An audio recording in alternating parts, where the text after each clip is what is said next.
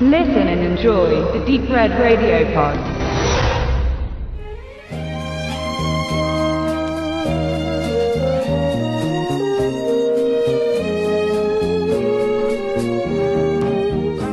So, hi Leute, bevor wir zu den Flops kommen, fällt dem Stefan natürlich noch was kurz vor, vor der Angst ein. Ich habe jetzt letztens erst Hell or High Water gesehen, den auch Benedikt vortrefflich reviewed hat bei uns, also wieder Werbung. Der ist in 2016 gedreht, kam aber auch erst letztes Jahr bei uns, äh, ich glaube, direct to DVD raus. Der kam leider nicht ins Kino. Bloß noch ganz kurz am Rande, schaut euch den Film an. Grandiose Rollen, auch von Chris Pine, Jeff Bridges und vor allem Ben Foster. Super Film. Und dann kommen wir zu den Flops. Und da möchte ich mal einen Titel in die Runde werfen. Obwohl wir unser großes Lichtwerk-Event hatten letztes Jahr, oder was heißt obwohl oder gerade deswegen, und uns viel mit dem Thema auseinandergesetzt haben, ich finde Alien Covenant wirklich scheiße. Und das ist nicht, dass der handwerklich, wie man es von Ridley Scott gewöhnt ist, nicht irgendwie vortrefflich wäre. Die haben toll auf den Sets in Neus äh, Sets, also Originalschauplätze in Neuseeland gedreht.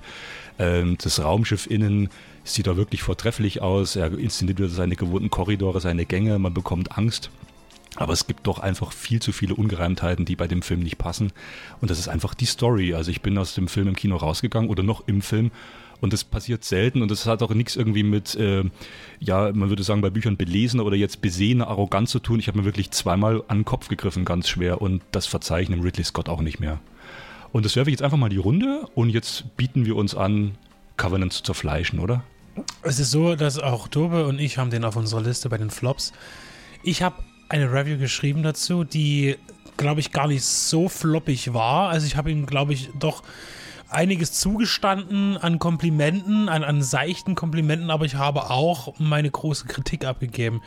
Ähm, ich finde, dass der Film, ich habe den, glaube ich, gar nicht so auf die Story bezogen unbedingt, aber ich fand ihn einfach unheimlich, also man, der, es ist so, Prometheus war kein Kassenerfolg.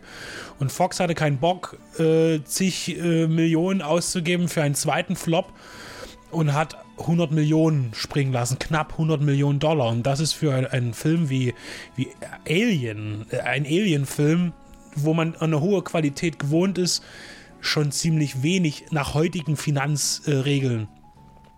Und das sieht man dem Film an. Und dort ist beim, bei einigen CGI-Geschichten ist dort ganz, ganz schlimme, äh, da wurde ganz tief in der CGI-Kiste des schlechten Geschmacks gewühlt und gefunden worden. Und gerade das, das kleine Alien, das Jurassic Park 2 mäßig durch die Gräser fährt und die Leute dort wegmäht, und auch das CGI-Blut teilweise, was ganz nur ganz kurz reingeschnitten ist, so in der Hoffnung, ah, es hat der, der Effekt des Downs hat bestimmt keiner gesehen, dass es eigentlich nur schlecht war ist wirklich übel. Bei so einem Film, wo ich sage, Prometheus ist dermaßen technisch auf einem Niveau, also auch von, von den Computereffekten her, das war auch so, es gibt selten Filme, es gibt immer wieder alle fünf, sechs Jahre einen Film, wo man sagt, oh, das ist jetzt aber wieder geil, weil man gewöhnt sich auch schnell dran. Und ich habe in meinen anderen Flops, nachher werde ich jetzt sagen, so viele Filme da, wo ich sage, Leute, wo, wo sind die ganzen coolen Koreaner hin, die das sonst gemacht haben, habt ihr jetzt irgendwie, keine Ahnung, also ich weiß es nicht. Die, die Effekte werden immer schlechter und die Budgets immer höher und, und, äh, und bei Alien Covenant war eben das Budget Medium, kann man sagen, für die äh, A-Klasse des Blockbusters. Aber dort hat man das eben auch gesehen. Also ich war ganz äh, enttäuscht von den, von, den, äh, von den Effekten und ich war auch spannungstechnisch nicht so gepackt und erzählerisch. Ja, kann mich in dem Sinne äh, auch wirklich nur anschließen, so blöd es auch klingt. Es war äh, storytechnisch, man stirbt wirklich die dümmsten Tote die man sich irgendwie vorstellen kann. Also er war nicht sehr intelligent in, in Szene gesetzt. Ähm, die Effekte, Benedikt spricht es schon an, ähm, eine Szene, die mir halt hängen geblieben ist, war halt das äh, relativ einfach. Äh, die fliegen durch den Raum und die machen diese Solarsegel auf. Das ist so wahnsinnig schnell, dass ich mir sage, so, ich bin es einfach gewohnt durch Space 2001 und durch äh, den ähm, wie hieß er hier mit äh, George Clooney und, und, und ähm, Gravity. Gravity. Three Kings war auch Outer Space. Ja. Super Film. Super Film. ähm, der ist halt, da ist man halt gewohnt, dass es halt alles sehr behäbig ist, sehr, sehr langsam, wenn man sich durchs All bewegt. Und das war einfach, das war einfach so derart ungewohnt für das sehende Auge, dass man sagt so, nee, das geht einfach nicht. Das sind so, so unausgesprochene ja, Gesetze, die man einfach durchziehen muss. So, das ist, geht einfach nicht. Warte mal kurz, ich will auch Ja. noch meinen kurzen Senf Ich fand vor allen Dingen den doppelten Fassbänder unglaublich nervig und dann der finale Kniff, der halt überhaupt kein Kniff gewesen ist, weil es so offensichtlich war, wo man sich schon fragen muss, für wie doof hattet ihr mittlerweile euer Publikum, dass ihr sowas Offensichtliches da reinbauen müsst mit, huh, welcher ist es jetzt? Und ja, reicht für mich nicht ganz für die Flop 5, aber gut fand ich ihn auch nicht gerade. Und ich möchte jetzt auch noch kurz was dazu sagen, sonst äh, sagt vielleicht jemand, das war ein bisschen reaktionär, einfach zu sagen, der Film ist scheiße und hat so viel Schlechtes. Also muss natürlich auch sagen, äh, Scott wurde ja von Fox für Prometheus äh, bewusst engagiert, um das Prequel und die Story nochmal neu zu starten. Wenn so ein Regisseur wie Scott, der ja viel auf dem Konto hat und der sich auch durchaus was einbilden darf, und auch viel Kohle verlangen darf, sagt, okay, Leute, Bedingung ist, und das sagt er ja sogar schon im Audiokommentar zu Prometheus, auf der Blu-ray ist es zu hören, äh, bevor Covenant geplant wurde, Leute, ich will das Sequel drehen. So, man hat sich halt geeinigt und Scott zieht halt, also Covenant hat das Problem, es sind eigentlich zwei Filme komplett komisch vermanscht. Die Story um äh, David und Walter, also er nimmt sich sehr viel Zeit und gibt auch Fassbender sehr viel Spielraum und er spielt darstellerisch natürlich, äh, fährt er schon groß auf wie das dann eben aber eben zusammengesetzt ist in der Story. Und was mich halt ärgert, der Film heißt Covenant, es geht um die Crew, es geht auch um die Covenant, wie schnell die, also so nach dem zehn kleine äh, Jägermeister-Prinzip da verpulvert werden. Das ist einfach eine ganz simple Geisterbahnfahrt in Outer Space. Und da hätte man auch storytechnisch mehr machen können. Äh, dass einzelne Effekte sehr äh, mies sind dass andere Designs wieder sehr großartig sind. Das ist einfach so ein unausgegorenes Durcheinander. Und es gibt einfach eben zwei Szenen, gerade am Ende, wo ich sage, okay, jetzt will er wirklich bewusst billig werden. Da, da, bleibt er einfach hinter seiner Klasse zurück. Und da hätte man auch mit 98 Millionen, was die Story angeht und was die Struktur angeht, mehr machen können. So, nochmal dazu. Und jetzt Alien Covenant endgültig tot dämliche Tode sind sie aber auch schon im Prometheus gestorben. Also das äh, unterscheidet die beiden Filme nur gerade überhaupt nicht. Okay. Demnächst im äh, Spezialpodcast dazu. Äh, ich bin jetzt gerade irgendwie an das Mikro geraten. Ich würde jetzt einfach ähm, weitermachen mit meinen Flops. Ich würde das jetzt einfach mal, wir reißen das jetzt anders ab, denn bei mir ist das Problem, die Filme, ist es auch wieder so. Thema ist, man erwartet etwas von einem Film und war dann eben enttäuscht. Das ist das Thema Flop. Und gerade bei den Blockbustern, und ich habe jetzt, nachdem Alien Covenant schon weg ist, habe ich jetzt noch drei weitere Blockbuster, wo ich gesagt habe, hm, ja, doch, mh, schön kann es werden, aber es sind auch wieder immer die gleichen. Ich sage jetzt diese drei. Das ist Wonder Woman, Thor Ragnarök und Kong Skull Island. Muss ich noch dazu sagen, Kong Skull Island haben wir auch besprochen, ich und Tobi zusammen, waren da schon ein bisschen leicht unterschiedlicher Meinung, haben dem Film aber auch viel Positives zugestanden. Aber auch hier muss ich im Nachgang sagen, nach einer Zweitsichtung, dass der Film unheimlich nachlässt bei der Zweitsichtung. Ähm, teilweise sind da die Effekte auch nicht ganz so schlecht, aber es gibt so viel Blödsinn. Ich meine, die Idee mit dem Vietnamkrieg und so, das fand ich alles ganz toll, äh, gut gemacht soweit, aber eigentlich funktioniert das alles dann doch nicht. Und auch dort ist halt alles wieder nur darauf abgesetzt, in Effekten zu baden. Und wenn man es dann aber nicht konkret umsetzen kann oder möchte, weil man eben dann die letzten 20 Millionen nicht mehr investieren möchte, mit dem Budget ist es auch immer so eine Sache. Roland Emmerich hat mal gesagt, dass man das nicht glauben soll, was dort steht, weil meistens sind die Filme ohnehin teurer als das, was das Studio selbst angibt. Wobei man sich ja damit rühmen könnte, dass er noch viel teurer war. Andererseits ist es den Leuten vielleicht auch peinlich zu sagen, ja, der Film hat hier 300 Millionen gekostet, sieht aber aus wie 5. Ähm, ist halt schwierig. Und äh, weniger bei Kong, Kong Island, noch mehr bei Wonder Woman und Thor Ragnarök war ich von den Effekten dermaßen enttäuscht, dass ich sage, wenn ein Film 180 Millionen Dollar kostet oder mehr als 150 und ich nehme Planet der Affen als Beispiel. Ich nehme auch gerne, da wird Tobi jetzt wieder äh, mir widersprechen, aber den letzten Transformers zum Beispiel. Und und dann gucke ich aber Filme wie äh, Fluch der Karibik, den, den letzten, wo ich sage, wo, wo, klar hat Johnny Depp 100 Millionen Dollar gekostet. Aber ähm, wo ist das Geld? Wo, wo, wo, ich frage, wo ist es hin? Ja, die haben ja jetzt nicht irgendwo in, in, einem, Land, in, in einem Land gedreht, wo man einen, einen, Warlord bestechen musste oder sowas. Und das ist wirklich übel. Bei Wonder Woman ganz extrem Hintergründe. Es geht meistens um Hintergründe. Dann macht sich niemand mehr die Mühe, Hintergründe zu animieren. Da denkt man sich, wir machen das einfach wie, wie in den 30ern. Wir malen hier eine schöne Platte, die hängen wir da hinten hin und dann passt das. Aber das können die nicht mehr, weil die Leute, die früher diese Hintergründe gemacht haben, sind alle schon seit tausend Jahren tot.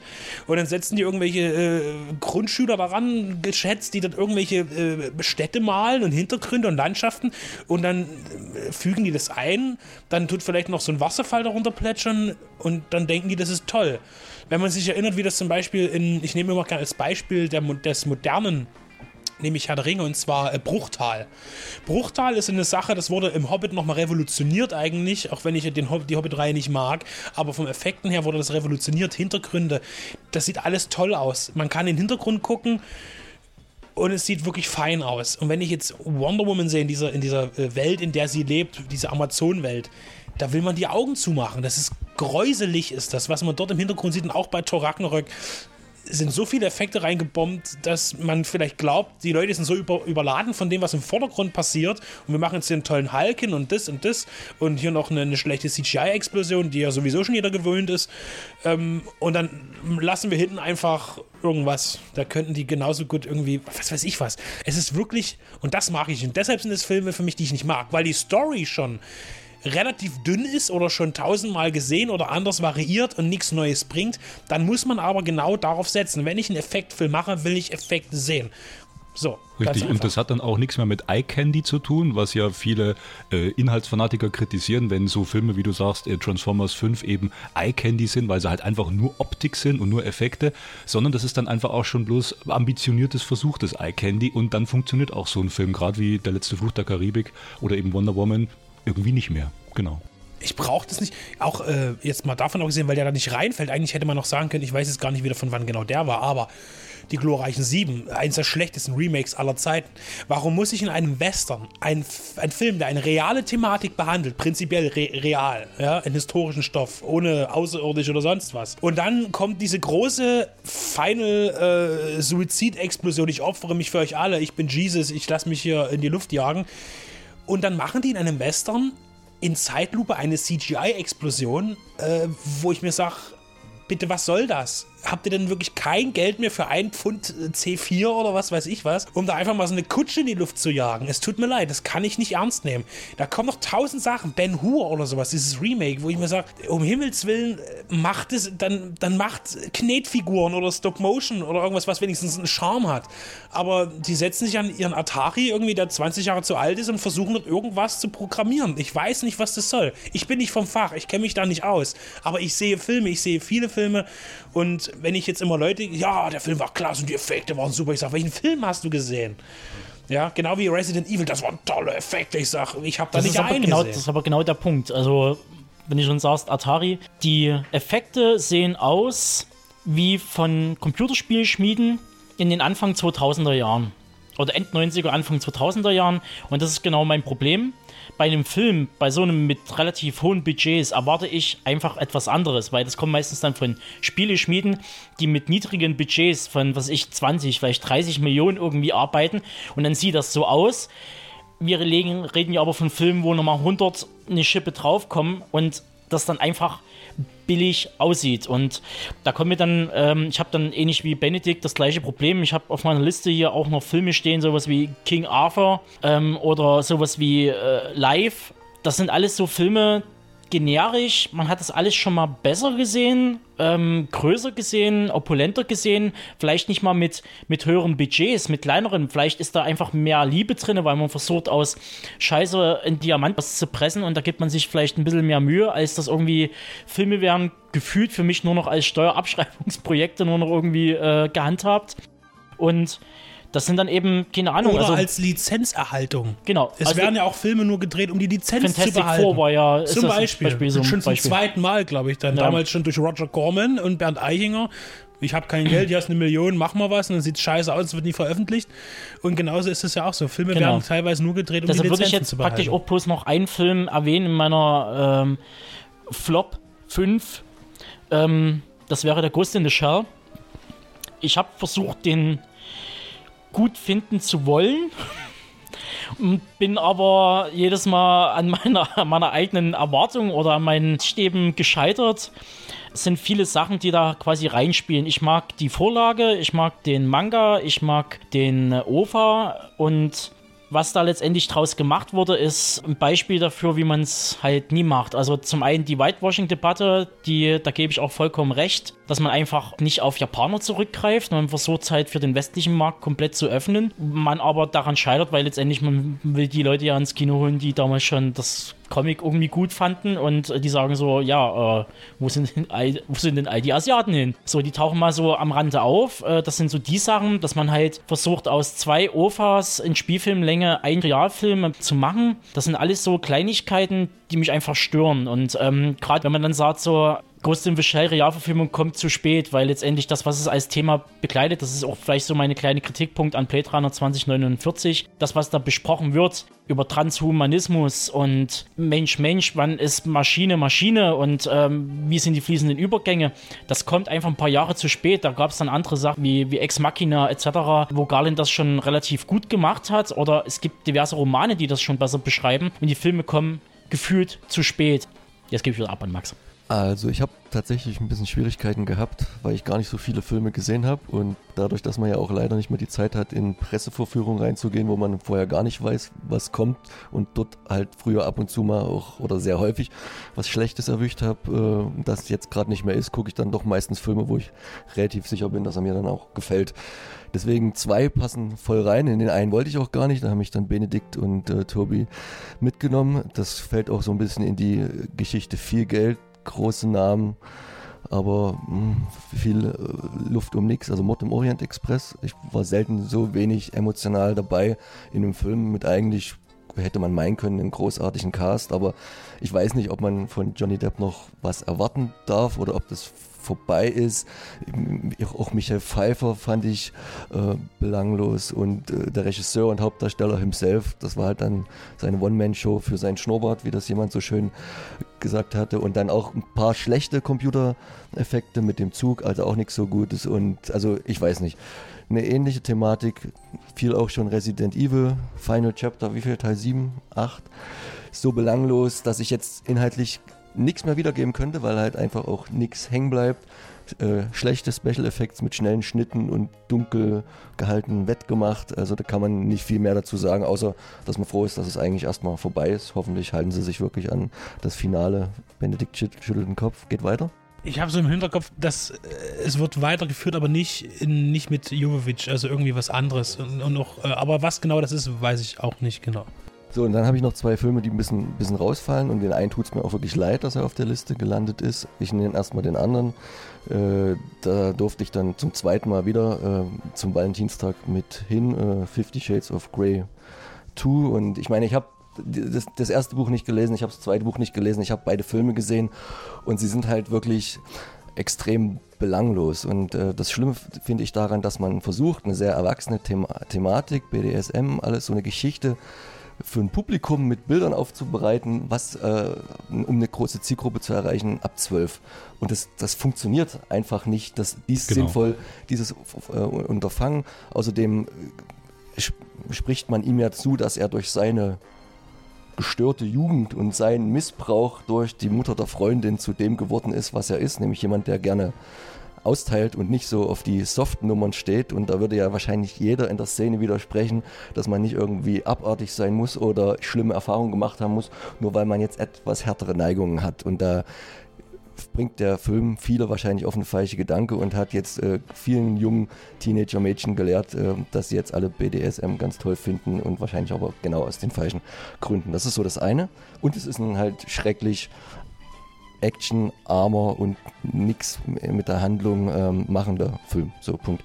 Und der letzte, wo es mir leid tut, weil er eigentlich einer ist, wo gute Schauspieler, Programmkino, das ist Gauguin mit Vincent Cassel in der Rolle des äh, bettelarmen Malers zu seiner Zeit da, am Ende des äh, 19. Jahrhunderts, der halt immer, um sich selbst zu finden, seine Familie auch im Stich gelassen hat, oder was heißt im Stich gelassen hat, in, Frankreich ist dann alleine nach Polynesien, die Frau mit seinen sechs Kindern zu Hause und in Polynesien hat er dann so eine Indio-Frau noch gehabt, hat da gemalt, gemalt, gemalt, aber ohne dass zu seinen Lebzeiten noch was rumgekommen ist. Und äh, das ist halt so ein klassischer, meiner Meinung nach, Arthouse-Film, der halt so ganz arti artificial, darf man das so sagen, sein will und auch daherkommt, aber total vergisst, in meinen Augen zu unterhalten. Was halt oftmals das große Problem ist, äh, dieser Filmrichtung. Ich meine, ich hatte ein gutes Date an dem Tag. Das war auch mir wichtiger, wer da neben mir sitzt, als was da vor mir läuft. Vielleicht war ich deswegen auch ein bisschen abgelenkt, aber das war halt so das, worum es mir eigentlich um so einen Film leid tut, weil ähm, da sind ja auch, auch viele gute, auch wenn wir sie vielleicht ein bisschen stiefmütterlich behandeln, weil Deep Red Radio ist ja immer eher mehr so die Unterhaltung und das Programmkino etwas außen vor. Aber der hat es halt nicht richtig geschafft, irgendwie Aktion, nicht im Sinne von Explosionen und Schießereien in den Film reinzubringen, sondern dass da irgendwas passiert. Und das ist mir dann halt auch immer ein bisschen zu wenig. So viel dazu. Jetzt könnte ich dazu sagen, bei so einem Date und einem Film, ähm, ich habe das auch mal gehabt, du kannst wahrscheinlich nicht immer beides haben. Also ich hatte damals auch mal ein Kinodate, da haben wir Pans Labyrinth angeschaut. Da brauche ich jetzt nicht dazu sagen, dass das so beziehungsnichts geworden ist, weil der Film einfach zu gut war. Deswegen bin ich ja ganz froh, dass wir eigentlich in den Go gegangen sind. Aus der Beziehung ist leider auch nichts geworden, aber das lag woanders. Ich wollte jetzt noch meinen mein, mein wirklich traurigen Flop noch, also mein, mein Final Flop sozusagen, äh, preisgeben. Und zwar ein Film, auf den man sich wirklich sehr gefreut hat und dann aber eben doch enttäuscht wurde, weil es nicht, weil man sich eben zu sehr gefreut hat. Und es ging um Josef Hader, Wilde Maus. Und ähm, der Trailer war schon, war, es war vielleicht auch die Schuld des Trailers, der sehr auf Brennerfilm getrimmt war, prinzipiell, aber auch schöne Bilder hatte. Und der Film ist auch gut gemacht. Und Josef Hader, ich bin mir jetzt gar nicht sicher, ob es doch, es ist, es ist sein Regiedebüt und gewesen. Und er hatte auch das Drehbuch geschrieben und die Hauptrolle. Und ich habe zu dem Film keinen Zugang bekommen. Er hatte, er geht auch zwei Stunden, glaube ich, war es so. Er hat auch prinzipiell eine gute Geschichte und auch gute Charaktere, aber der Film funktioniert nicht, weil er eben zu wenig äh, an den Humor bietet, den man von Josef Harder gewohnt ist, wenn er einen, einen, eine Dramödie oder wie auch immer man das nennen möchte, dreht. Und der hat mich überhaupt nicht abgeholt, der Film. Also das ist wirklich schade. Da, da war ich so verärgert über mich selbst, dass ich sage, warum fand ich den Film jetzt nicht gut? Warum bin ich jetzt enttäuscht? Ich warte jetzt noch auf die Zweitsichtung. Ob mir, weil meistens verändert sich dann nochmal ein bisschen was. Aber äh, der, ich habe auch gar keine Lust, ehrlich gesagt, den Film nochmal zu sehen. Werde es trotzdem tun, aus Respekt, ja. Aber das, der, das war wirklich mein, mein, mein Herzensflop dieses Jahr, leider. Und deswegen finde ich es schön, auf der anderen Seite sehr interessant, wenn wir uns treffen und auch, das ist jetzt wirklich nicht abgesprochen, ähm, ich habe den Film jetzt ganz still im Hintergrund gehabt, hätten jetzt nicht auf die Flops gesetzt, aber ich gebe dir recht. Und ich denke, wir sollten mal ein Brenner-Special oder mal ein paar Filme besprechen, weil ich liebe zum Beispiel den Knochenmann sehr. Es ist großartiges Kino, auch Silenzium. Ich habe damals Silenzium und Kommen Sie so tot im Double Feature gesehen. Ganz wichtig, Aufschneider, Aufschneider. habe ich damals für die Mittelbayerische Zeitung ganz kurz rezensieren dürfen. Großartiges Fernsehkino, sage ich mal. Ich gebe dir recht, ich glaube, er wollte in die wilde Maus oder wilde Maus einfach zu viel. Man hat diese typische Josef Hader, diesen bisschen abgefuckten Typen, dieses Tragische. Äh, man hat äh, die österreichische Szene, die durchaus gelungen rüberkommt. Äh, man hat schräge Figuren, aber wie du sagst, der Film holt einen nicht ab. Äh, interessant, dass du es ansprichst, ähm, würde ich dir so zustimmen. Und vielleicht sollte man wirklich mal besprechen, warum gerade Silenzium und Knochenmann so gut sind, obwohl es auch sehr ruhige Szenen gibt, die hervorragend funktionieren. Da muss ich jetzt nochmal kurz einen kleinen Geheimtipp, weil viele haben den wahrscheinlich nicht auf dem Schirm, wenn wir schon in Österreich sind. Die Hölle Inferno. Nicht als Flop, sondern als Top. Als Top äh, in den Raum werfen. Ähm, guter österreichischer Action-Thriller. Klar, Moretti ist ja dabei. ja, also der ist rundum gelungen und ich habe mich zum einen sehr gut unterhalten gefühlt und der war halt wirklich düster bis aufs Mark und. Klein, kurz, dreckig, fies. Genau. Und damit schließen wir unsere Flop 5 ab und ja, kommen quasi zu unseren zwei kleinen Mini-Kategorien und zwar einmal unsere Wiederentdeckungen und zum anderen die Aussichten auf 2018 und wir fangen vielleicht mit den Wiederentdeckungen an. Also ich habe jetzt zwei, weil es war ungefähr zwei. Ich hätte auch drei nehmen können. Ich habe viele Filme wiederentdeckt. Mit Wiederentdeckung meine ich, es gibt natürlich Filme, die man immer wieder mal sieht. Die sind da nicht mit drin, weil man, man weiß ja, äh, man hat die Filme, man schaut sie in einem regelmäßigen Abstand. Also ich zumindest sind bestimmte Sachen neulich erst wieder die Abyss gesehen. Bestimmt auch einmal im Jahr. Immer wieder großartig und so schmerzhaft, dass es kein gutes deutsches Release gibt oder überhaupt ein Release, weil der Film immer noch bei Cameron in Arbeit ist für irgendwann mal in tausend Jahren ein ultimatives wie eben auch bei Terminator 2, das war eben nochmal zu releasen, als es wird kommen, aber das wird noch dauern. Und ich, also Filme, die man vielleicht vor vielen Jahren mal gesehen hat und toll findet oder auch nicht toll fand und jetzt halt für sich wieder entdeckt. Und bei mir ist es so, bei mir war das sehr überschaubar. an Filmen, die ich als Kind gucken durfte zu Hause im Fernsehen. Und komischerweise, also gerade an, an Unterhaltungs- oder Abenteuerfilmen, ist mir einer im Gedächtnis geblieben. Und zwar am Wilden Fluss. Ähm, den habe ich jetzt, der ist jetzt erstmals auf Blu-ray erschienen und habe ich mir sofort gekauft.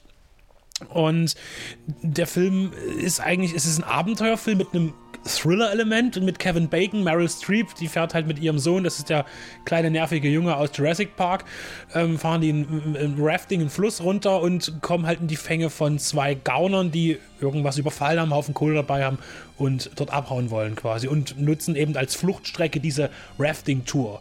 Und da kommt es halt zu vielen gefährlichen Situationen. Der Film ist ab 12, es ist schon eher so ein Familienthriller. Also der ist jetzt nicht äh, vordergründig brutal, aber er ist schon, schon auch intensiv, also für ein Kind. Also ich fand den schon ziemlich stark. Erstens, äh, durchweg gut besetzt, gut gespielt gut inszeniert, tolle Bilder, also wirklich auch Naturaufnahmen. Die Action ist gut im, in, in, dem, in dem Boot, wenn die da irgendwo runterfahren ähm, ist äh, alles gut miteinander verknüpft. Und der hat auch für mich die Verbindung trotzdem zu Jurassic Park auch, nicht nur wegen dem kleinen Jungen, was halt, der hat auch nicht viel gemacht. Er ist heute auch Regisseur, hat Steven Spielberg als Vorbild gehabt, hat dann studiert und so weiter, äh, ist aber heute noch nicht so groß im Geschäft oder überhaupt im Geschäft. Ich glaube, da könnte vielleicht noch was. Ähm, hier hier geht es aber jetzt darum, dass tatsächlich auch Jurassic Park ein Film ist, komischerweise, den ich gucken durfte als Kind. Warum auch immer, vielleicht weil das ein Riesenhype war, weil bei uns war es immer so, es sollte möglichst wenig Gewalt sein. Das war schon ein sehr äh, ähm, erzieherischer Faktor, auch das Film gucken. Und ähm, deswegen erinnere mich, äh, gehört Jurassic Park auch zu diesen Filmen, die ich aber eigentlich häufiger gucke. Aber den gab es eben nie irgendwie großartig zu haben und den habe ich mir gekauft. Und das war halt wirklich dieses, ich habe mich sofort wieder zurückerinnert. Ich habe den Film zuvor, bevor ich ihn jetzt wieder gesagt zweimal gesehen im Fernsehen und äh, finde den Film immer noch klasse. Der ist, ist nichts riesen Besonderes, der hat nicht die großen äh, Wendungen, nicht die, die, die ganz großen Momente, aber er ist einfach gut. Er ist klasse, kann man wunderbar durchgucken. Und als zweite Entdeckung habe ich mir jetzt nochmal ein schweres Pflaster genommen, und zwar Faust von Murnau, sein letzter deutscher Film, bevor er in die USA abgehauen ist und gleich verstorben ist beim Autounfall. Er hat ja nicht viel gemacht danach.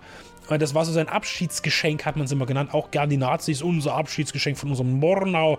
Ähm, äh, natürlich völlig falsch verstanden. Die große Volkssage inszeniert und sowas. Ich hab, fand den damals unheimlich langweilig. Klar, wenn du als 16-Jährige vielleicht noch nicht so den Ansporn hast und sagst, oh, da guckt man sich einen Stummfilm und sagt, oh, ich habe einen Stummfilm gesehen, ich bin toll. Ja, aber wirklich toll fand ich ihn nicht. Und jetzt habe ich ihn wieder gesehen muss hier nochmal darauf hinweisen, dass Deutschland ein unheimlich schlechtes Pflaster für Stummfilme ist in der Veröffentlichung. Da kommen wir dann gleich wieder nochmal in einem anderen Podcast dazu. Da sind die Briten uns weit voraus, die unsere Kunst mehr schätzen als wir selber. Und äh, Faust ist in der Süddeutschen Zeitung äh, Cinemathek zum Beispiel erschienen. Die sind diese Papp-Klapp-Dinger, die jetzt auch nicht wirklich besonders toll sind, aber es geht hier um den Film. Und warum ist der Film richtig gut? Weil er richtig arschdüster ist, was jetzt für einen expressionistischen Film jetzt nicht besonders äh, überraschend ist, aber was mich hier besonders fasziniert, sind wir wieder bei Special Effects. Ich habe noch nie so geile Special Effects gesehen in dem Zeitraum, wann der Film entstand. Das war, jetzt muss ich lügen, 25, glaube ich, 1925, 1926. Und es gibt da eine Szene, wo Mephisto Faust die Welt zeigt mit ihm fliegt über die Welt. Und diese Szene, sowas habe ich noch nicht gesehen. Das ist dermaßen gut gemacht. In einem in einer Kamerafahrt, ich weiß nicht, wie sie es gemacht haben, eine riesengroße Kugel gebaut wahrscheinlich und darauf Modelle gebaut von Landschaften, Städten etc. und drehen die halt ab und, und das, das sieht unheimlich genial aus. Und es gibt so viele tolle Einzelbilder. Es gibt ein prägnantes Bild, wo die riesengroße Erscheinung von Mephisto mit einem großen schwarzen Mantel über der kleinen Stadt schwebt. Äh, ist ein Bild, was man häufig in, in Sammelbänden oder in Büchern darüber findet. Es ist gerne groß irgendwo als Doppelseite abgebildet. Und dieses Bild, das will man sich einfach nur einrahmen und an die Wand hängen. Und so viele, und davon gibt es sehr viele Momente. Und was noch hinzukommt, was bei Stummfilmen oft schwierig ist, er ist wirklich spannend gemacht und hält wirklich an der Stange. Kann ich nur empfehlen, wer einen Stummfilm sehen will, der jetzt nicht ellenlang ist wie Metropolis und trotzdem gut ist, aber irgendwie sich, oder was weiß ich denn, äh, hier Birth of a Nation mit irgendwie dreieinhalb Stunden oder irgendwas. Ein wirklich hervorragender Einstieg, wenn man sich mal Stummfilme anschauen möchte, deutsche Stummfilme. Faust von Murnau. Meine Wiederentdeckung. Dann schließe ich mit meinen Wiederentdeckungen an und das sind jetzt keine einfachen Titel, sondern ich habe das gegliedert, einmal ein Darsteller anhand seiner Filme und einmal tatsächlich ein Label. Also ich mache es kompakt. Arrow-Video hatte ich schon vor einigen Jahren als DVD mal auf dem Schirm, als wir DVDs importiert haben oder drüben in England abgeholt hatten auf der Fahrt. und was die in den letzten, das schließt sich dann auch in unserem nächsten Podcast an, was die an äh, Titeln in ihren Katalog aufnehmen, wie die die bearbeiten. Und da fallen dann eben viele Wiederentdeckungen drunter, wie zum Beispiel eben Bring Me the Head of Alfredo Garcia von Peckinpah, den ich dieses Jahr schon besprechen durfte. Ob das Miracle Mile ist, der jetzt bei uns erst als Mediabook rausgekommen ist. Oder zum Beispiel John Frankenheimers The Train, den ich auch mitgebracht habe. Also Frankenheimers The Train ist ein sehr mm, unbekannter Film äh, heutzutage, so mit Seconds äh, Hochphase von ihm. Er hat er später noch Ronin gemacht mit Robert De Niro, seinen letzten großartigen Film. Ähm, das sind so einzelne Titel, die dort eben äh, würdevoll aufbereitet werden und die eben auch nicht zu teuer sind.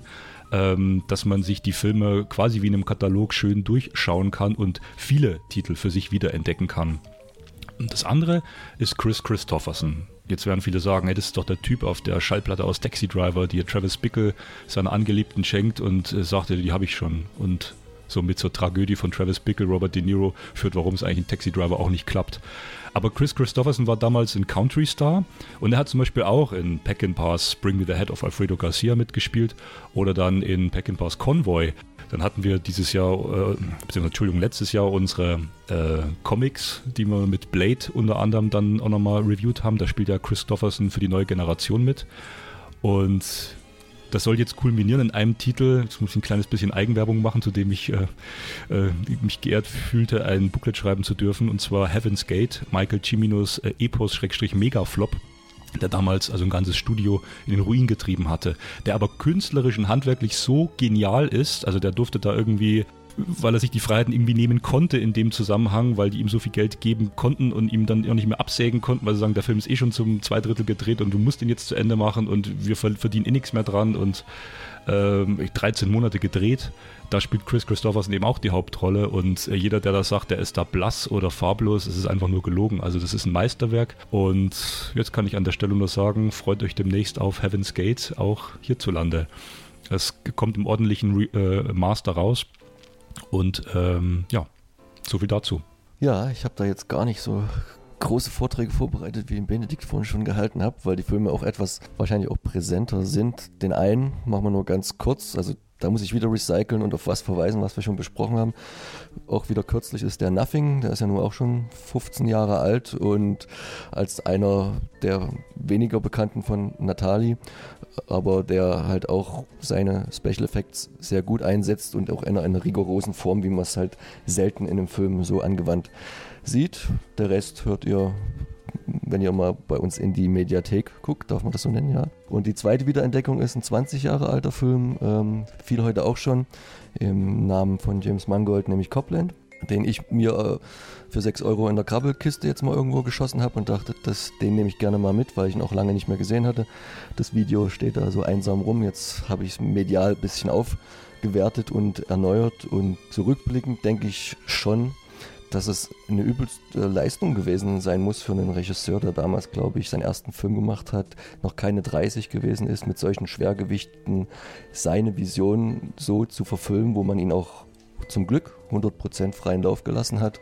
Das war ja auch so ein bisschen der Film, der Stallone dann noch äh, auf so eine andere schauspielerische Ebene ja, geführt genau. hat, wenn man das so sehen wollte. Ich meine, er hat ja auch in Rocky und in Rambo 1 schon großartige Rollen gespielt. Ja. Das geht immer ein bisschen unter, wenn man dann die, die Fortsetzung, wo es dann etwas einfacher gestrickt ist, sieht. Aber dort hat er ja auch erstmals so sehr doll dieses Method Acting in eine andere Richtung getrieben, sprich seinen Körper mal freien Lauf gelassen und sich ein paar Kilo ja. Muskelmasse abtrainiert und dafür angefressen. Umso äh, tragischer war es ja dann, glaube ich, gewesen, dass als er dann sich schon wieder auftrainiert hatte, standen dann auf einmal Nachdrehs an und dann musste er doch nochmal irgendwelche Fatpacks äh, drunter schieben für diese. Also ich weiß gar nicht, ob man das an den Szenen merkt, aber gesehen habe ich es nicht. Also ich finde es halt auf jeden Fall ein großartiger Cast. Das ist ja eine großartige Western-Thematik, ein moderner, so ein weicher Sheriff, der da wegguckt über die Machenschaften des Polizeimobs und ähm, einfach schon alleine mit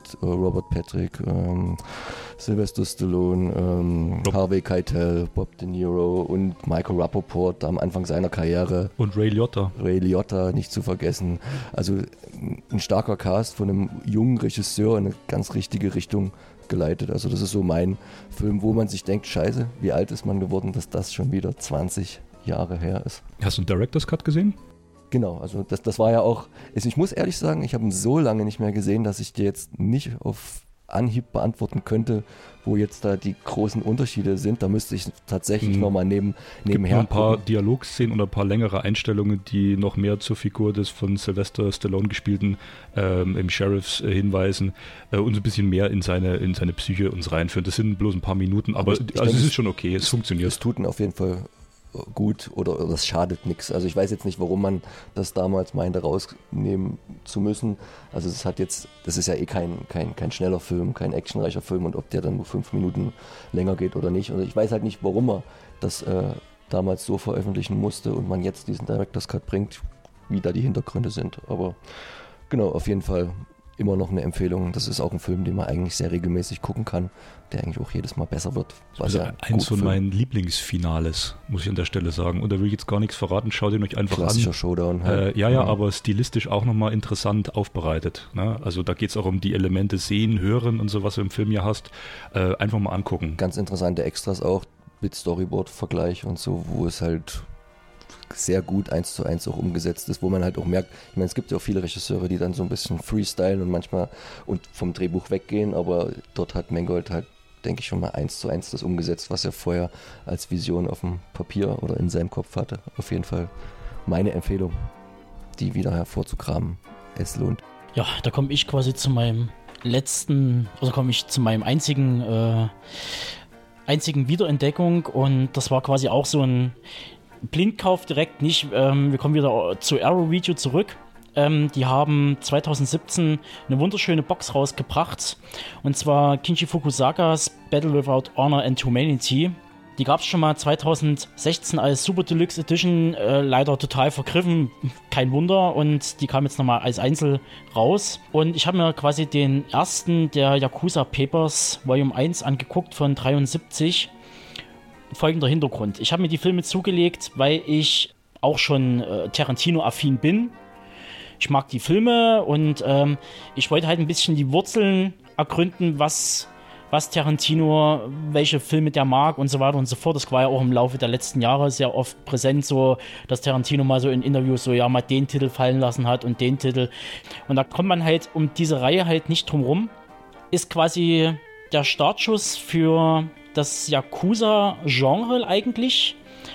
Und es zeigt als erster Film die Yakuzas nicht, wie es üblich ist, ähm, wie zum Beispiel bei äh, diversen Mafia-Epen, wo halt die Mafia als Robin Hood sozusagen dargestellt werden. Er führt die Yakuzas vor, er führt die, die Hierarchien der Familien vor, wie das alles funktioniert. Ähm, er führt das Ganze als zu absurdum, wenn zum Beispiel diese berühmte, was man ja äh, verbindet mit Yakuza, so, wenn man, man erlaubt sich einen Fehltritt, man schneidet sich den kleinen Finger ab. Gibt es auch eine Szene drin, wo sich einer sofort dazu bereit erklärt, äh, für seinen Boss die Ehre zu retten und den kleinen Finger zu opfern und noch niemand hat jemals dieses Ritual vollübt und alle stehen so ratlos rum, wie nehmen wir das jetzt? Und dann kommt so eine alte Dame an, du zum Brett hin mit einem Messer und so, ja, und du mit vollem Gewicht und der tut den Finger hin und drückt drauf und der Finger rollt, der schreit sich einen ab und der Finger landet im Hühnerstall, wo die Hühner schon anfangen, auf den Finger rumzupicken und das ist halt, hat halt auch so ein paar Slapstick-Einlagen drin.